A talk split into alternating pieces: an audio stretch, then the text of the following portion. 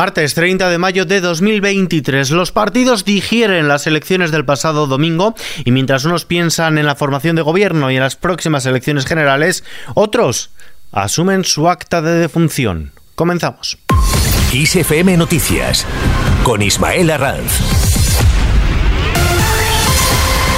Feijóo llama a ganar a Sánchez uniendo el voto en el Partido Popular. El líder del Partido Popular, Alberto Núñez Feijóo, ha llamado a ganar al sanchismo en las elecciones generales, concentrando el voto en su partido, al tiempo que ha reivindicado que nadie podrá llevarles una trinchera porque España ha salido de ella si quiere avanzar en unidad, sin bloques y todos juntos. Además, Feijóo ha ofrecido los votos del Partido Popular a los partidos constitucionalistas para que Bildu no gobierne después de las elecciones del pasado domingo. Ha advertido de que su subida a las urnas es una preocupación. Pongo desde ya los votos de mi partido al servicio del constitucionalismo para retirar a Bildu cualquier posibilidad de gobierno.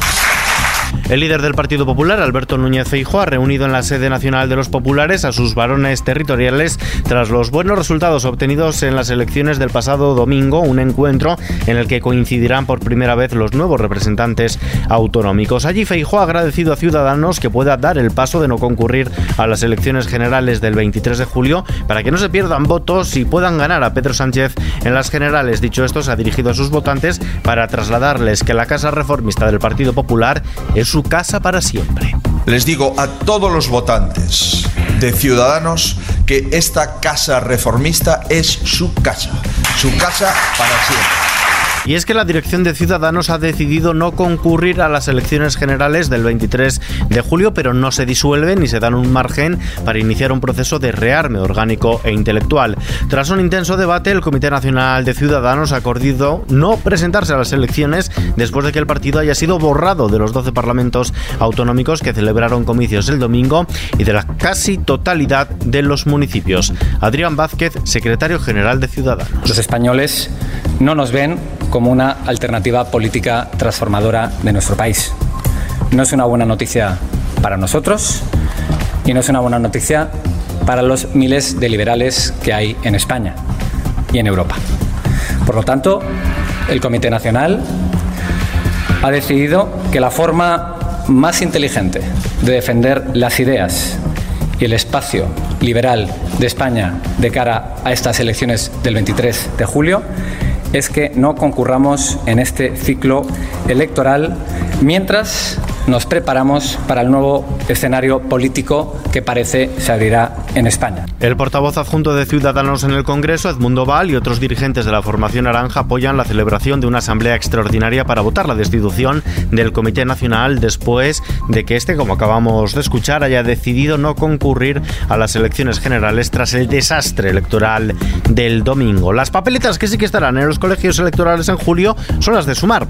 El proyecto que impulsa la vicepresidenta segunda, Yolanda Yolanda Díaz, se ha registrado como un partido instrumental de cara a las elecciones generales con el objetivo de facilitar la confluencia entre las distintas formaciones de izquierda y la sociedad civil. Así lo han trasladado fuentes de la plataforma que explican también que se informó a todos los partidos con los que se conversa para crear una candidatura de unidad y que han dado su visto bueno a esta iniciativa.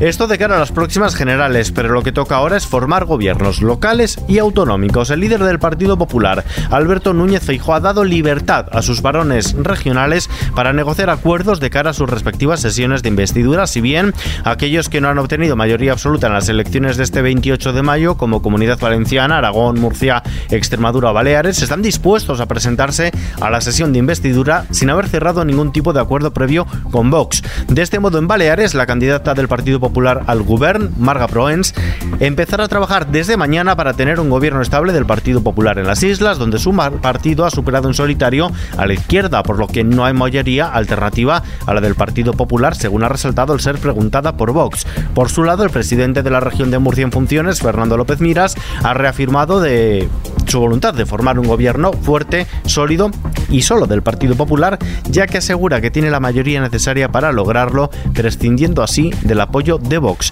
Mientras tanto, en Cantabria, Revilla facilitará que el Partido Popular gobierne en solitario. El secretario general del P R C y presidente de Cantabria en funciones, Miguel Ángel Revilla, ha avanzado que no quiere obstaculizar un futuro gobierno autonómico del Partido Popular para que la región no se contamine con Vox. Revilla no ha aclarado de qué forma facilitaría el gobierno de la Popular Popular, María José Sáenz de Buruaga. Revilla esta mañana en Espejo Público. El Partido Regionalista no es un partido carroñero, y que yo, que he defendido no. esta tierra por encima de todo, eh, voy a intentar que sea gobernable, y voy a intentar también por todos los medios de que no se contamine eh, con Vox, que es un partido anti-autonomía de Cantabria, además de otros componentes y rasgos que están a las antípodas del Partido Regionalista de Cantabria. En Navarra, la secretaria general de los socialistas y presidenta en funciones de la comunidad foral, María Chivite, ha llamado ya a las candidatas de Geroa Bai, Uxue Barcos y de Contigo Navarra, Begoña Alfaro, para empezar a explorar un nuevo gobierno de progreso para la comunidad. Aunque U P N fue la lista más votada, el veintiocho eme en Navarra, con quince escaños de un total de cincuenta, los socialistas podrían intentar revalidar la fórmula de gobierno en esta legislatura, si bien necesitarían que Bildu no votaran en contra en la investidura.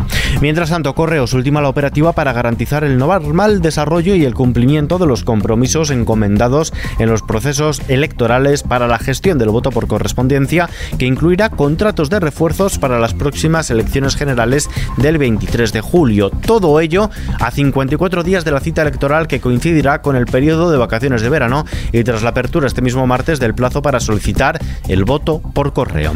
Cambiamos de asunto. Igualdad convoca al Comité de Crisis. El Ministerio ha convocado este comité para la evaluación de los últimos asesinatos machistas confirmados por la delegación del Gobierno contra la violencia de género, que en el mes de mayo ya son cinco, siendo veinte desde que empezó dos mil veintitrés y mil doscientos cuatro desde dos mil tres. La reunión tendrá lugar este viernes y contará con la participación de las diferentes comunidades autónomas.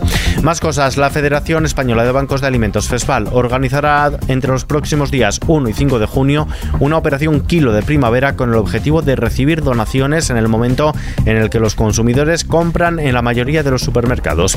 Las donaciones se destinarán al Banco de Alimentos de la provincia a la que pertenezca ese supermercado y se distribuirán entre familias en riesgo de exclusión social. Los clientes de los supermercados podrán participar con donaciones en la caja mediante tarjetas digitales y en algunos casos también con donaciones físicas de productos. Además, se puede colaborar enviando dinero mediante Bizum.